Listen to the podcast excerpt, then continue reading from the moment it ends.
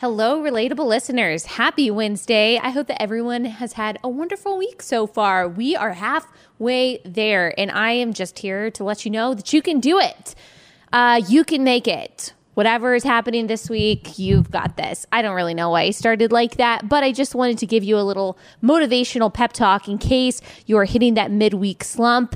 It is me, Allie Stuckey, here to tell you that you are going to make it through. Okay, today we're not going to talk about that. We are going to talk about a few different things. Actually, there's a lot of different things that I want to talk about but I don't think that we have time to go through them all. We might, we'll see. Okay, what I definitely want to talk about is Rashida Tlaib and her crazy comments on the Holocaust and what this means about uh, the state of our dialogue right now. Uh, I'm going to talk about the sex strike with Alyssa Milano and the heartbeat bills. And then, of course, we are going to talk about uh, our socialist darling AOC and her um, walking back of her original statement that the world is going to end in 12 years because of climate change.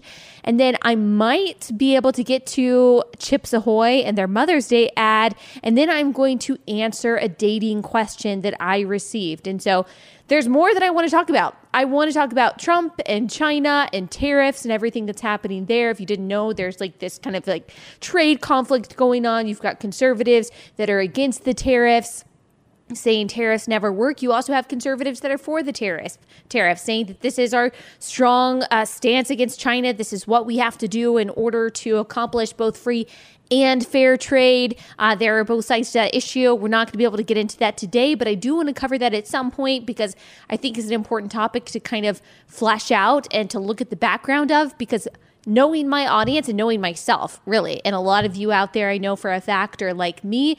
You might not have been paying attention to that because you feel like, okay, it doesn't affect your everyday life.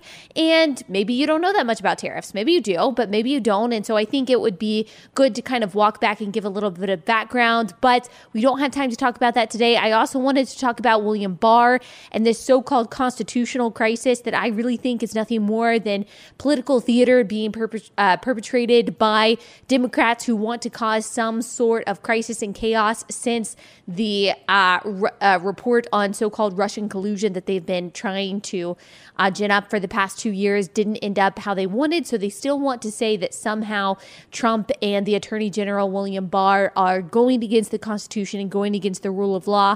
I just don't believe that as yet we are in that place. But again, I just wanted to kind of give you a, a brief little summary of my thoughts but with everything else that's going on and with the requests that I've gotten over the past few days of the things that you guys want me to talk about, we're just not going to have time to dive into all of the Trump stuff. There's always a lot going on with Trump.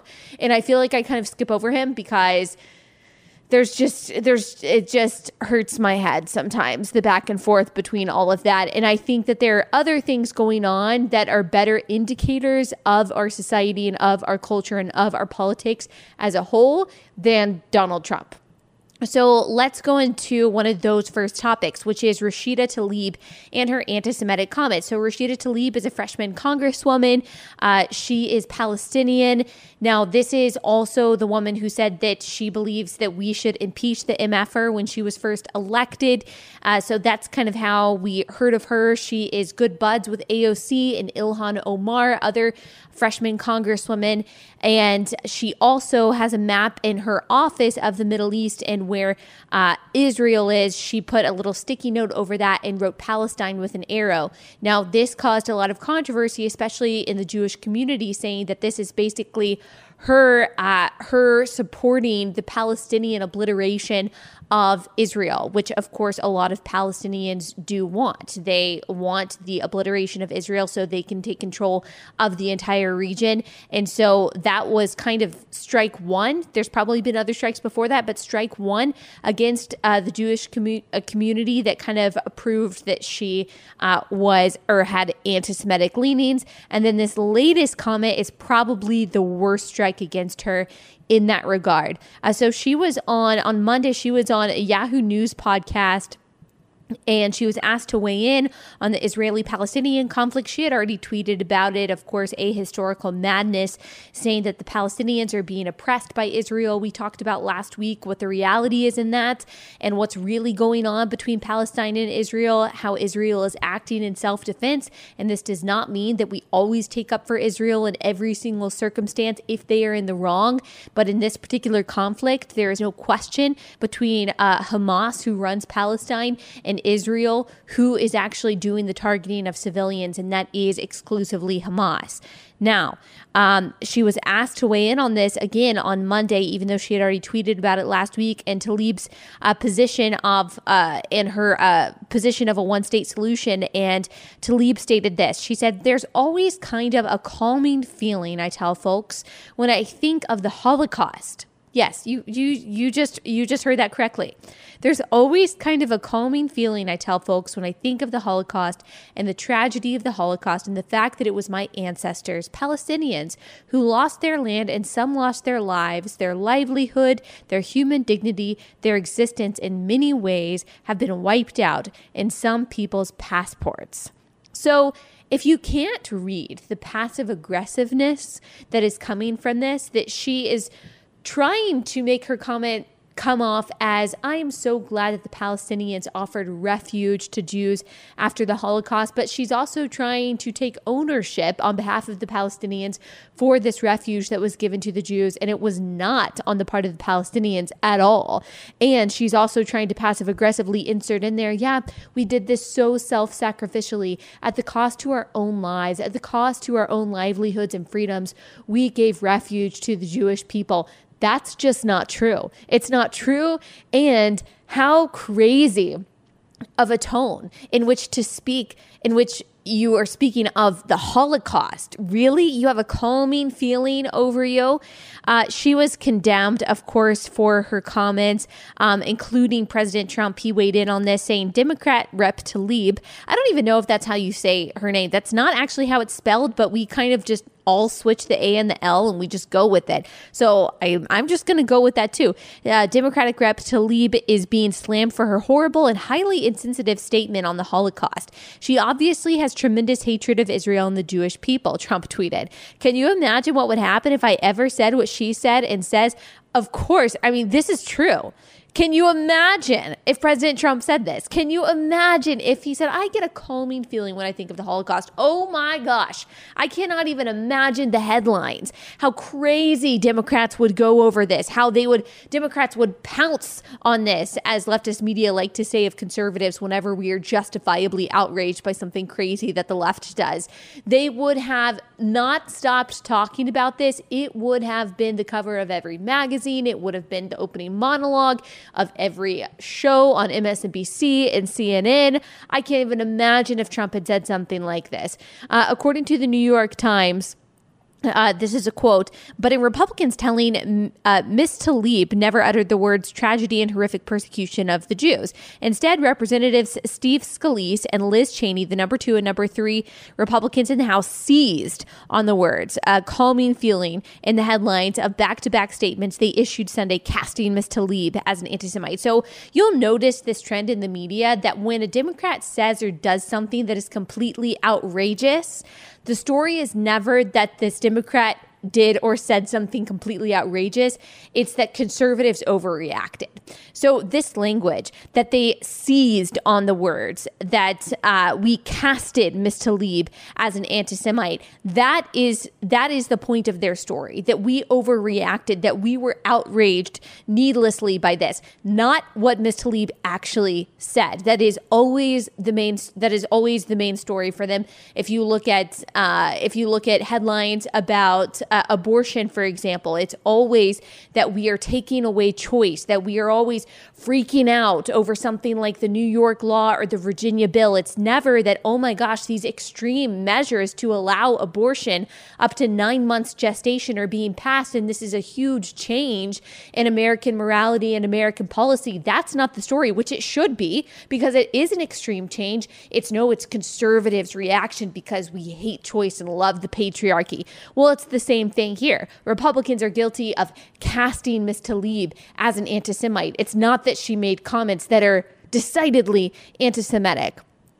Um, so not only though did Republicans call for a lot of Tlaib's apology, uh, a lot of I don't know why I said that call for Tlaib's apology, but uh, a lot of people on the left uh, called for her to reverse or say something about her uh, historical inaccuracy.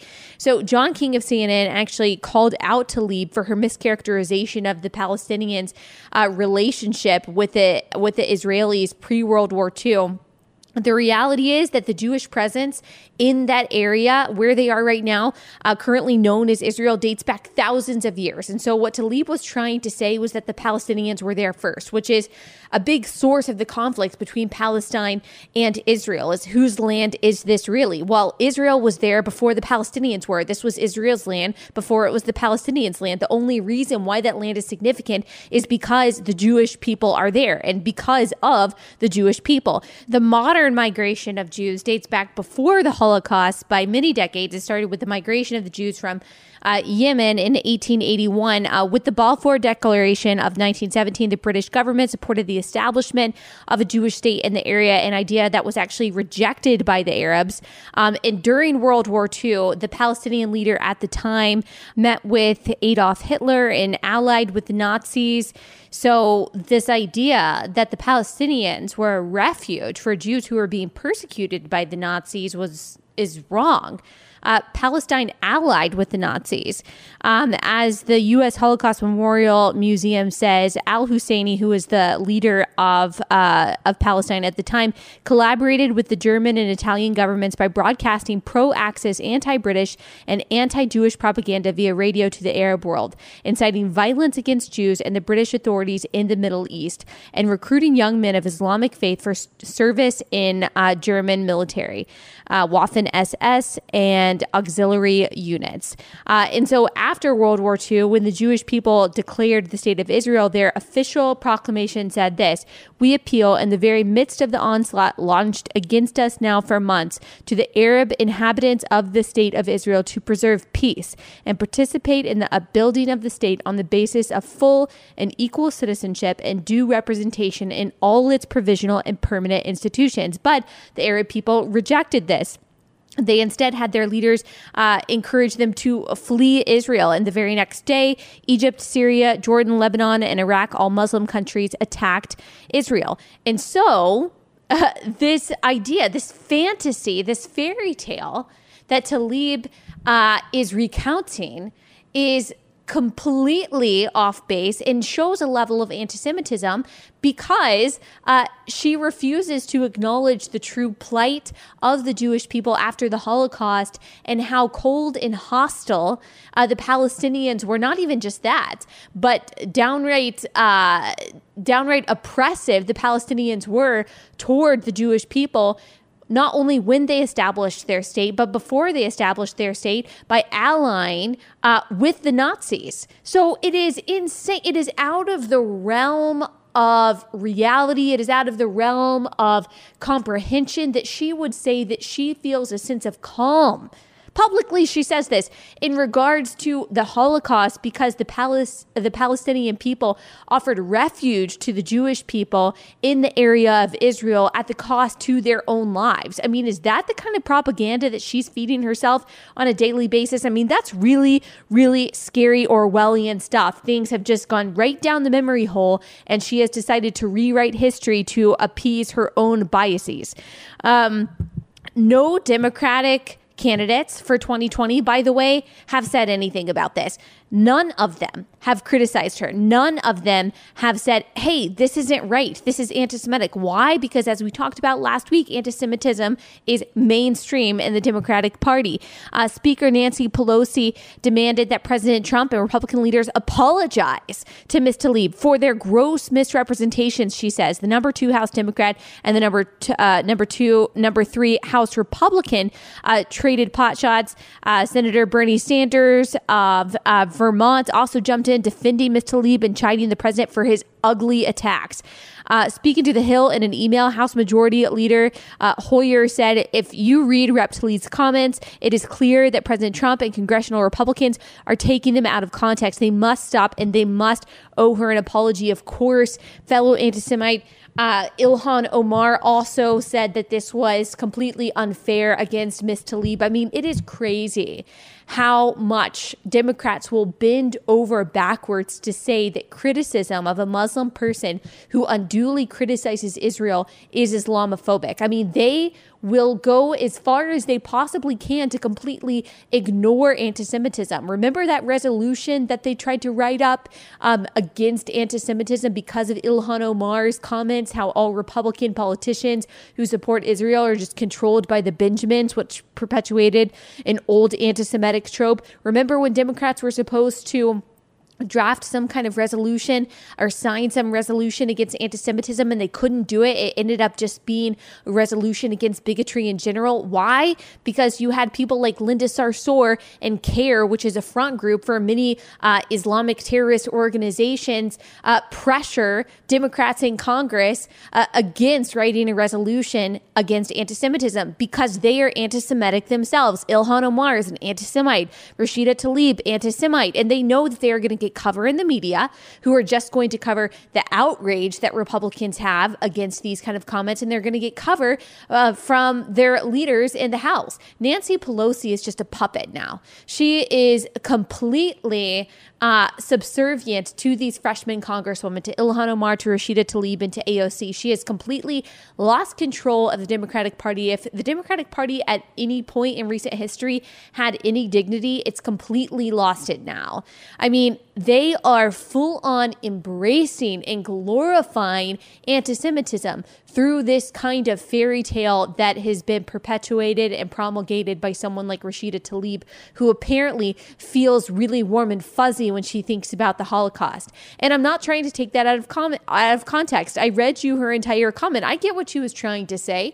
I don't think that she was trying to say that she loves the Holocaust. I don't think that think that she was trying to say that um, she's excited by Jews going into gas chambers. I don't think she was trying to say that. But I do think that what she ended up saying is still wrong. It is still anti Semitic to say that she had a calming feeling knowing that the Palestinians gave Israel refuge when that wasn't true, when Palestine actually allied with the Nazis and rejected any sort of peace deal when, uh, when the Jews resettled in Israel. Sorry, I got tongue tied for a second.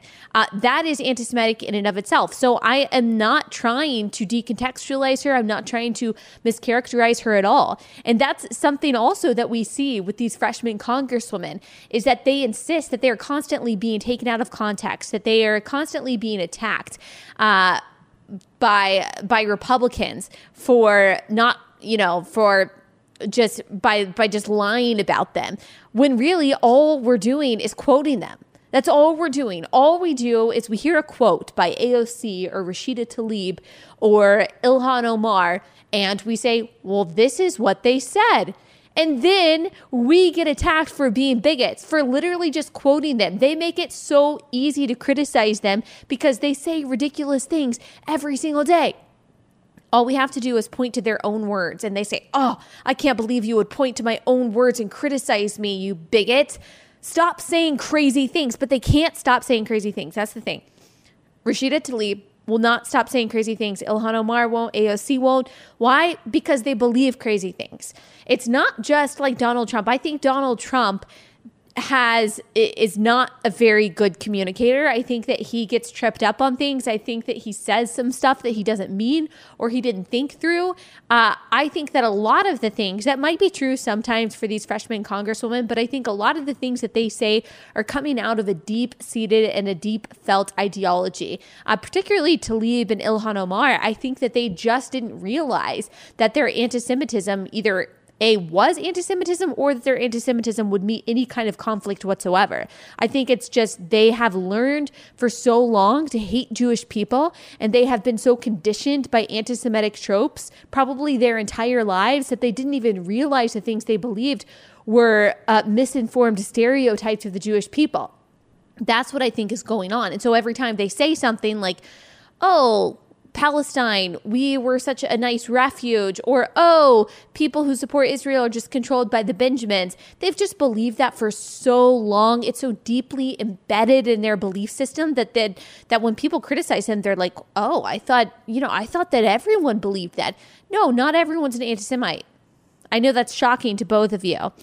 Um, okay, I want to move on to something that is equally just hilarious. Well, that wasn't hilarious. It's hilarious in a more like ironic, sad way. This is hilarious in a more genuinely hilarious way.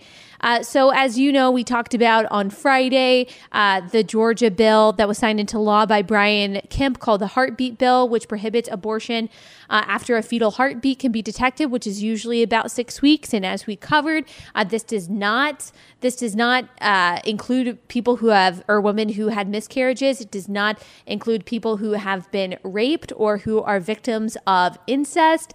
It doesn't include those people. Uh, this only includes people who are getting an elective abortion for the sake of convenience and when a fetal heartbeat is detected. So that those are the only people that this law covers. You can go read the bill for yourself and you can see that that is true. Um, so after that, people started freaking out, um, started saying, well, this is taking away all of women's rights. This is taking away autonomy. You probably saw a lot of misinformation. People saying uh, women who have miscarriages are going to be imprisoned, they're going to be investigated, taking away all these rights. Sexual assault victims aren't going to be able to get an abortion. Well, none of that is true. You can read the bill for yourself online. The people who are perpetuating these lies either, either haven't read the bill themselves or they have and they are just trying to drum up some sort of outrage. Uh, so after the legislature passed the bill, Alyssa Milano came out and she said, Guys, I have a really good idea. I am launching a sex strike. And what this means is that women, pro choice women, don't have sex and this is how we're going to show them. This is how we're going to pressure these legislators to reverse this law. We're going to have a sex strike. And she thought that this was a grand idea until everyone on both sides of the aisle were like, Alyssa, you're stupid. People on the right side of the aisle were like, oh my gosh, wow, this is great pro choicers are finally taking our advice because we've been saying forever that you shouldn't have sex unless you want to get pregnant. Of course, from a Christian perspective, we believe you shouldn't be having sex until you're married. That's what we believe, and so now you're gonna you're going to uh, you're going to fall in line with us. You're going to fall in line with the religious right by saying abstinence until you're ready to have a baby. Perfect. That's what we've been telling you to do. I thought the abstinence didn't work. I thought we weren't supposed to encourage people to not have sex. I thought that you were supposed to have sex with whoever, whomever doesn't matter and consequences be damned. That's what I thought. We've been saying for a really long time, hey, don't have sex if you don't want to get pregnant because that's how babies are made. And they've said, oh my gosh, how could you ever give us that kind of archaic advice? We will never take that kind of advice, you anti feminist footstool of the patriarchy. We will never bow down to your bigotry, you Bible beating bully. That's what they've told us. And here we have Alyssa Milano, pro choice feminist, saying, oh, no, no, we're not going to have sex unless we want to get pregnant. And we all on the right say, Amen, girl. Amen. Now, there are people on the left, of course, who didn't like this either because apparently, now I'm trying to get into the leftist mindset here it perpetuates this idea that women are um, women are commodities, that women are the givers of sex, and that men are the consumers of sex rather than the other way around. Apparently, this is kind of exploitive or objectifying of women's bodies to just be used either as reproductive tools or as um, sexual objects that's apparently what the feminists on the left are saying that, hey, this is stupid. Alyssa Milano is getting so defensive about this. She's saying, hey, we might not have a choice after we get pregnant, but we have a choice before we get pregnant. And I'm exercising that choice not to have sex. And I'm like, great. Will you please? I will I will join this rally. I will join the sex strike rally and I will be up there linking arms with you, Alyssa Milano, and say, Yes, personal responsibility is great. Unless you are raped, no one is forcing you to get pregnant and no one is forcing you to have sex. This is a great way to make sure that you don't get pregnant. Abstinence has a 100% success rate. This is awesome. Thank you, Alyssa Milano. Let me know if you want to speak at the Republican National Convention. Um, this is really, really, really great as a self own. Um, she wrote in a CNN op ed Our reproductive rights are blatantly and systematically being stripped away before our very eyes. Abortion care is a normal and at times necessary medical procedure, but anti choice activists have strategically chipped away at abortion rights and access for decades with the hopes of overturning Roe v. Wade. Really? Is that true? Because New York just passed a bill that is now a law that says you can get an abortion for any reason up to nine months as long as it falls under the wide umbrella of mental health. Virginia, tried to do the, the same thing. Other states have tried to do the same thing. So is it really us? Is it really us that's going in uh, a different direction than we've been going in for literally the entirety of the pro life existence? I don't think so. I think it's the pro choice side that's getting a little, little, a little more extreme. And now y'all have come full circle to where you actually think that there's responsibility to be taken before you have sex. Thank you for getting on board. Thank you very much. It's just, it's just hilarious. It's just really great. I hope that this takes off I would love it if feminists, um, if if they would just stop reproducing for a little bit. And I is that mean to say? I don't know. But when I hear people like AOC or Alyssa Milano say, "Oh, we're not going to reproduce anymore. We're not going to have sex," and I say, "Okay, that's okay. Like I'm okay with the only people uh, having kids." Uh, to be conservatives or to be religious conservatives or to be Christian conservatives. Like, I'm okay with that. I think that that would probably be pretty good for the world. I saw this other tweet by some blue check mark. I don't even know who she is. She said, she said, feminists boycott sex with conservatives. And I'm like, good, good news, Pam. Her name was Pam. That's what I remember. Good news, Pam. Conservative men have been boycotting sex with feminists for a really long time. So this will be a really easy boycott for you guys. You're not going to have to worry about it at all. Like, of the maybe three conservative men out there who are interested in having sex with a feminist, I'm pretty sure that they'll be able to find other fish in the sea that aren't crazy. So it's just all, it's all very funny how they are just coming into the reality that, you, oh my gosh, you don't have to be sexually promiscuous. Like you can actually take steps to not get pregnant unless you are a victim of sexual assault mind boggling. I know. Why didn't Christians think of that? Gosh, I've learned so much about morality and responsibility from Alyssa Milano. Uh, now, I know I just spent the past 10 minutes being sarcastic, so I think that it will be a good transition into AOC.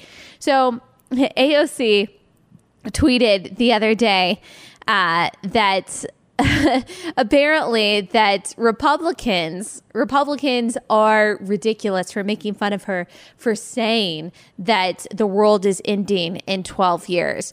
Um, this is a technique of the GOP to take dry humor plus sarcasm literally and quote fact check it like the world ending in 12 years thing. You'd have to be have the social intelligence of a sea sponge to think it's literal. But the GOP is basically Dwight from The Office, so who knows?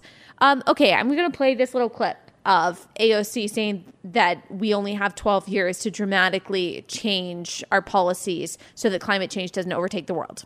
Millennials and people and you know Gen Z and all these folks that come after us are looking up and we're like the world is going to end in 12 years if we don't address climate change. And your biggest issue is your your biggest issue is how are we going to pay for it? Okay, so I just want. Does that sound?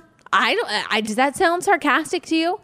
I don't know. I mean, if you want people to take your policy proposals seriously, then you should probably speak in literal terms, right? And not hyperbole and not use sarcasm to bring up. If, if the world is really ending, like if climate change is that big of a deal, if we are in a climate crisis, why are you joking about it? That's not a joke. If I think the world is ending, I'm not going to joke about it. So why would you joke about it?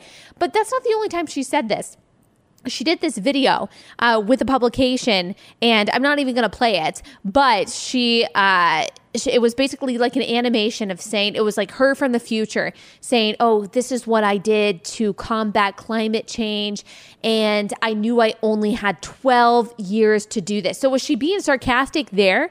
Was she being sarcastic in this animation of her speaking from the future and saying, um, in saying we saved the world? From impending doom. I knew that I only had 12 years to dramatically change the economy and change the structure of the United States in order to combat climate change. Was she being sarcastic? Was that her dry humor then? I highly doubt it. This 12 years number has been perpetuated a lot. It only now is she saying that it's not literal because she's embarrassed by it and she realizes that it's not true. I mean, Beto O'Rourke came out and said, "Oh, it's not 12 years, it's 10 years."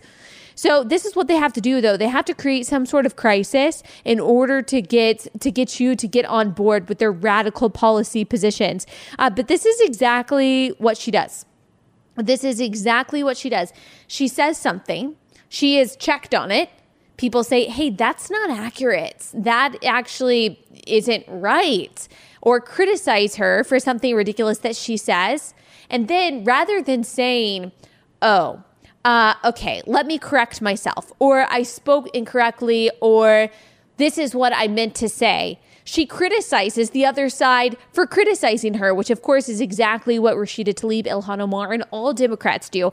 It's the problem of the criticizer has nothing to do with the substance of the actual critique. And so that's what she does. So she plays the victim immediately. She says, Oh, you know, it's just because I'm a woman of color. It's just because I'm young. It's just because they can take advantage of me. Or she says, wow, y'all are so stupid for actually believing me. How could you? Uh, you're Dwight from The Office. Okay, if we're Dwight from The Office, then you're Kelly.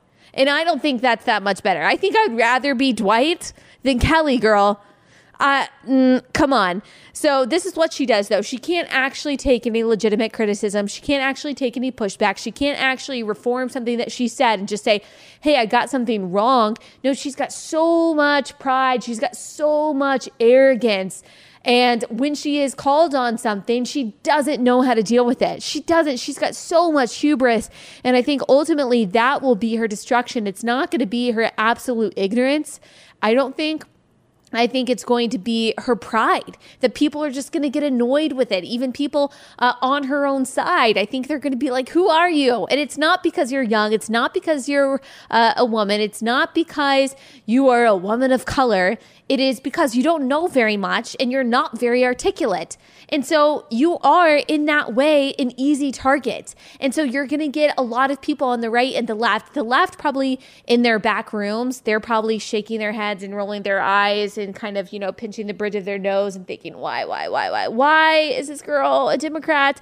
And why is she representing the Democratic Party? They're probably doing that silently, whereas conservatives, of course, are outright about it. But I, I would guess that a lot of Democrats and Republicans are saying the same thing about AOC. It's just one is saying it out front and one is saying it behind closed doors because the fact of the matter is she has not proven to have a whole lot of substance. That is why she is being criticized. If I were her, I understand not wanting to acknowledge your ignorance, not acknowledging that you don't know that much. I get that. But I would just be quiet. Like I just wouldn't talk as much and I wouldn't be as arrogant and I wouldn't be as prideful. Just don't say anything. Just sit back, learn a little bit, and get done what you need to get done. Let your staff write your speeches and do your stuff for you. And represent the people of your district. I think that's fine. You don't have to do clapbacks on Twitter where you're constantly embarrassing yourself and contradicting yourself. You don't have to do that. Oh man. Okay. I don't have time to get to the Chips Ahoy thing. I'm going to answer a dating question because I told this person that I would answer. So, um, I got a question from someone who is uh, who is dating a guy who is not a Christian. This person is a Christian. She is uh, a strong believer and she really cares about her faith. But she's dating this guy. Has been dating him for a little while, and he treats her really well. And um, he she feels like okay, this guy treats me better than any other guy that I've dated before, regardless of faith. And you know, I want to stay with this person. Uh, and so this person is asking for advice. Is this okay? Shouldn't it matter how someone treats you? And of course, it should matter how someone treats you. But if you are a believer and you are not just a believer nominally, like you're not just a Christian in name only, you're not just someone who goes to church on Christmas and Easter, but you are someone who has a relationship with Jesus Christ, and you are in a relationship with someone who does not have a relationship with Jesus Christ, something's going to give. And it's probably going to be your relationship with Christ because this new person makes you feel really good. This person makes you feel tangibly loved, that acceptance and that approval that you have been longing for, that we all long for in a significant other. Um, is finally being satiated. And so, what's probably going to happen is that your faith is going to wane. And you need to ask yourself if that's worth it. And you might tell yourself, no, no, no, it's it, that's not going to happen. I've got a strong relationship with Christ. That's not going to happen. I've continued to go to church. I've continued to read my Bible. Okay, unless that person that you are dating quickly repents and comes to know Christ and genuinely expresses a desire to come to know Christ, I guarantee you your relationship uh, with Christ, unless you also, or unless you break up with this person, is going to end up faltering. Um, you cannot serve two masters. It is too, dating and marriage is already difficult. Uh, loving another person, sacrificing yourself for another person after those honeymoon feelings have gone away is already really difficult. And if at the end of the day, you cannot look someone in the eye and trust as a woman to a man and say, I know that even though you don't like me right now, that you love me like Christ loves the church and that you are dedicated to me as Christ is dedicated to the church, then I don't know how you have any real confidence confidence. Yes, he treats you well right now because you guys might be in love and you have these wonderful romantic feelings, which are all great. I think wonderful romantic feelings are awesome. And I think they're a, a gift of common grace from God that it's wonderful to be attracted to someone. It's wonderful to have those like those first few months or even years of dating and marriage where you are just head over heels for that person. You can't stop thinking about them. You can't eat. You can't sleep. That's awesome. That's wonderful. But those things fade and life gets hard. And when life gets hard, when the going gets tough, what do you have to stand on at the end of the day? It's not going to be your feelings because those are fleeting. Those are going to be gone. What do you have to stand on? Is it going to just be that, okay, at one point you really liked this person, at one point this person really treated you well? Or is it going to be the covenant that you made before God uh, to love one another in the way that Jesus has loved you? Because that kind of love is radical, it is forgiving, it is gracious, it is unconditional, it is unwavering.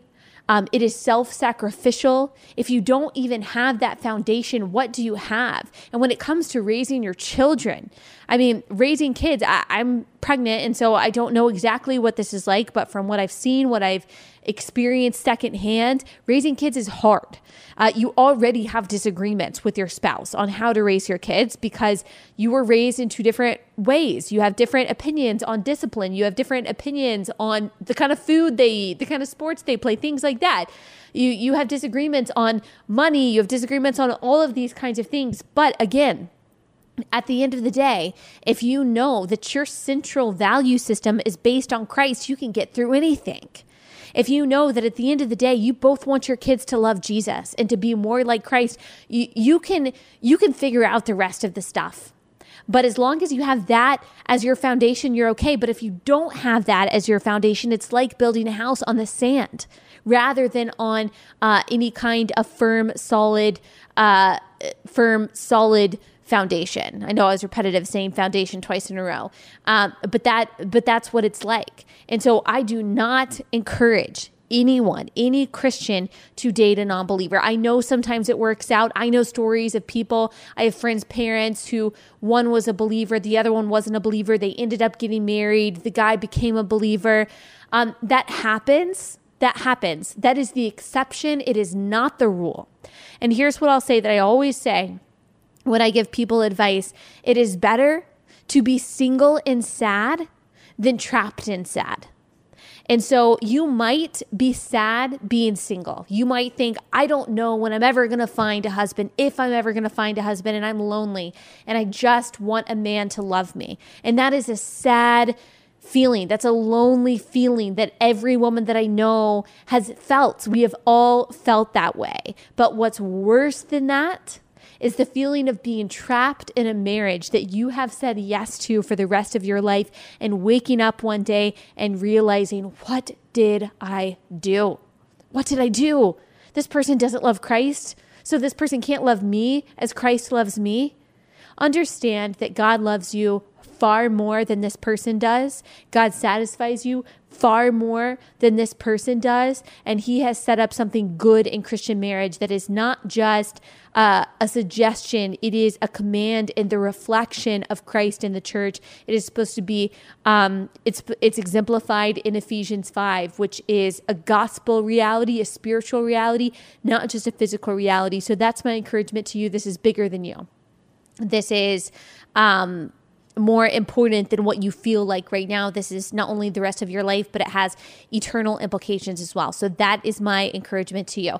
Okay. I hope that you guys have a great rest of your day, and I will see you here on Friday.